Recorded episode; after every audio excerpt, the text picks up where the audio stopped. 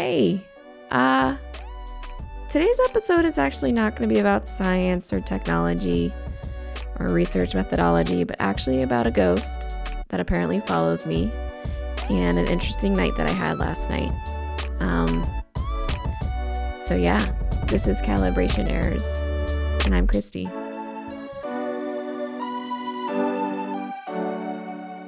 So, over the past couple years, because of COVID and everything, you know, my social life just hasn't been too exciting. Um, my partner has a lot more friends that they meet through work and just a lot more local friends than I currently have. And so I've been hanging out with their friends a lot. And last night, um, you know, I had made plans with my partner to go to a party um, to meet some of their new coworkers and, and to kind of get to know them. And before we went, uh, my partner told me that there might be some tarot reading going on. And I was like, not too sure how to feel about that because I read tarot cards myself and I just, it's always a really intense emotional experience for me when I'm either reading someone's tarot card or getting it read for myself. Um, usually I'm reading my own. And so I was just like, oh man, okay, a super intense emotional experience is going to happen probably at this party, and I don't know how to feel about that. Or it's just going to be like some hipster version of tarot card reading, and that will annoy me too. But anyway, I don't know about everyone out there, but my social anxiety during lockdown and COVID has gotten so much worse. Um, it's made me keenly aware of where I feel like I do and I don't belong. And, and for the most part, I generally feel like I don't belong anywhere socially at the moment. Um, and it's been a really isolating feeling of just like not knowing if if the people I'm around are my people. But when I walked into this room last night, I could just kind of get the sense that like this was a group of people who I could feel seen around and not seen by how many cool clothes or how many tattoos I have, but like for who I am on the inside, which honestly is a really beautiful thing and also really rare in my opinion. So, that being said, like tarot card readings, a lot of times in parties, are like, in terms of social anxiety, they're so anxiety inducing because you have a bunch of people like looking at you and hearing all this shit about your life. And then there's just all this attention around it. So I was like, let me just avoid that for as long as possible. But then, about an hour in, the guy who was doing tarot cards looks at me and tells me that I have a lot of spirits that follow me. And I was like, oh shit.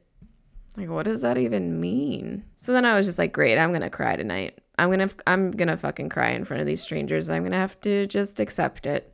And I did. And you'll, I'll, I'll get there in a minute. Um, but first, I think I need to kind of explain how this story relates to calibration errors. I've been trying to get my shit together for this podcast and this project for most of the year. Um, I had some pretty stressful stuff happen to me at the beginning of the year, right around the time I was going to release the first episode. And since that, and I kept putting it off, it's just become like this source of stress for me. I, I hadn't felt like I could enjoy it because I wanted it to be perfect and I've delayed it now. And I didn't want people to expect something better than I could you know, do. And I just like had a lot of sadness around this project because I wasn't good enough. So my lack of confidence is one of the bigger barriers in my life and I think my success in life. And making this project was a huge, you know, resistance to that lack of confidence. And I was like, I'm going to do this anyway, um, even though I'm kind of petrified of all of the judgment and criticism that could come along with it. Um, but I felt like it was more important to do it than to sit with it in my head and not do it. But over the past, you know, six months or so, it's just been in there. And all of the ideas I've been accumulating over the years just live in my head and it gets frustrating. And I, I just, I want to put it out in the world, but my fear has been so strong lately about it. And honestly, about a lot of things about my, um, you know, professional life and the decisions I want to make in that realm, like fear often drives a lot of those decisions and um, prevents me from doing the things I know I could be good at. And it's like been on my brain and weighing on me a lot. So when the guy reading cards, kind of unprovoked, asked me if I was close to my mom, I said, Well, yeah, I'm close to my mom. And then he asked, Well, has your grandma passed? And I was like, No, my grandma's still alive. And then he asked, Well, what about your great grandma?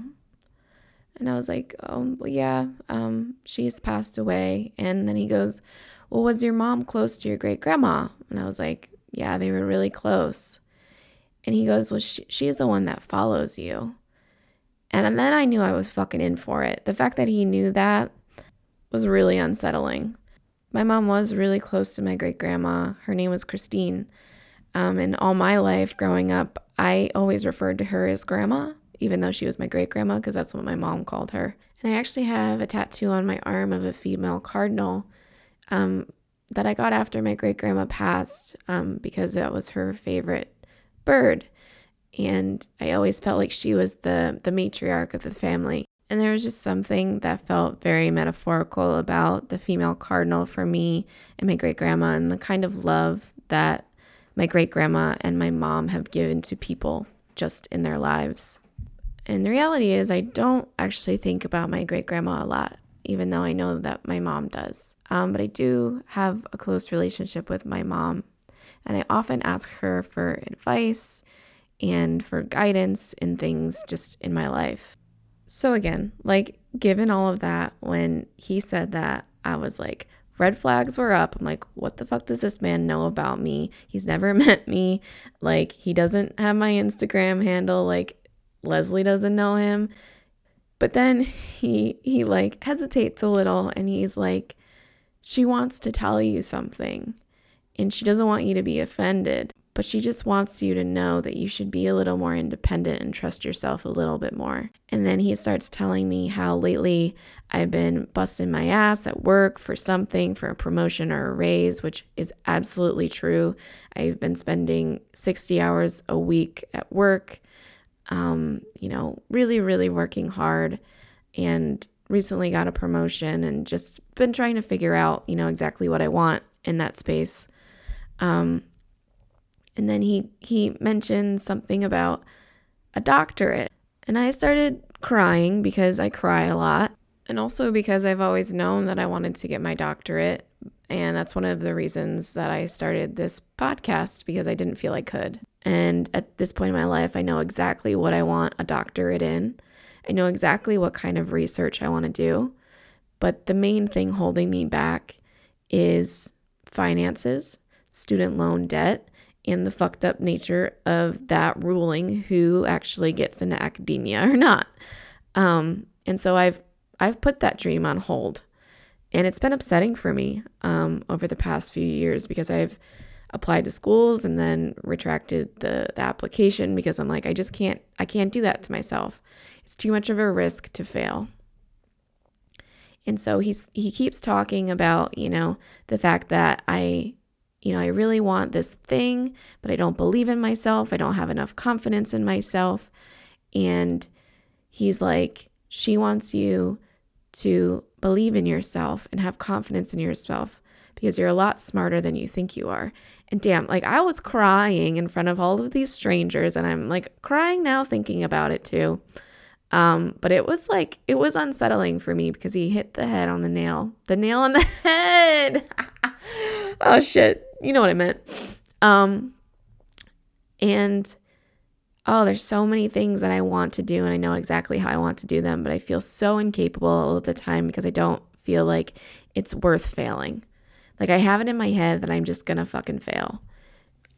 And I set myself up for failure by not even trying. And I know that, but it's one of the biggest struggles I have in life. So then, um, you know, he goes, all of the generational trauma that's been passed down like you feel like it's it's laid on you and you have to prove yourself and you have all of this weight on your shoulders to prove yourself and she wants you to know that that's not your responsibility and that you're going to carry the lineage and make your family proud.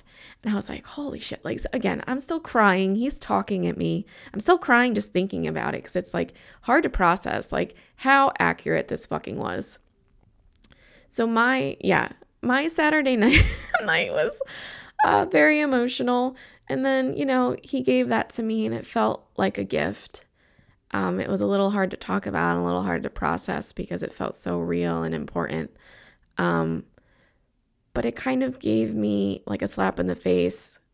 And like, if you knew my great grandma and even my mom, like, they're hard hitters, they're truth tellers, they're direct. Like, they don't care about your feelings. They're going to tell you what you think you need to know because they care about you, not because they want to hurt you, but because they care.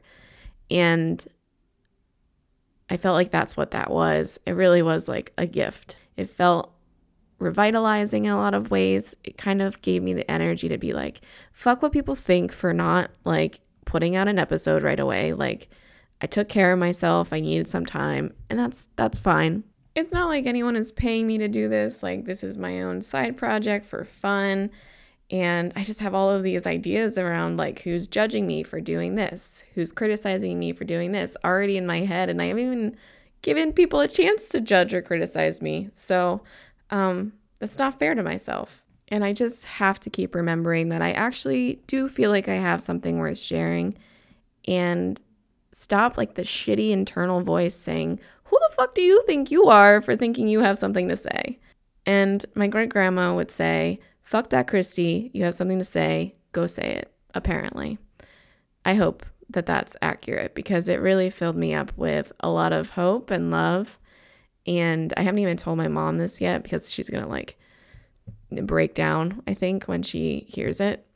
I know that this story isn't about technology or science or the social sciences, any of that that I said that this podcast would be about, but this podcast is also about just like my brain and what lives in it.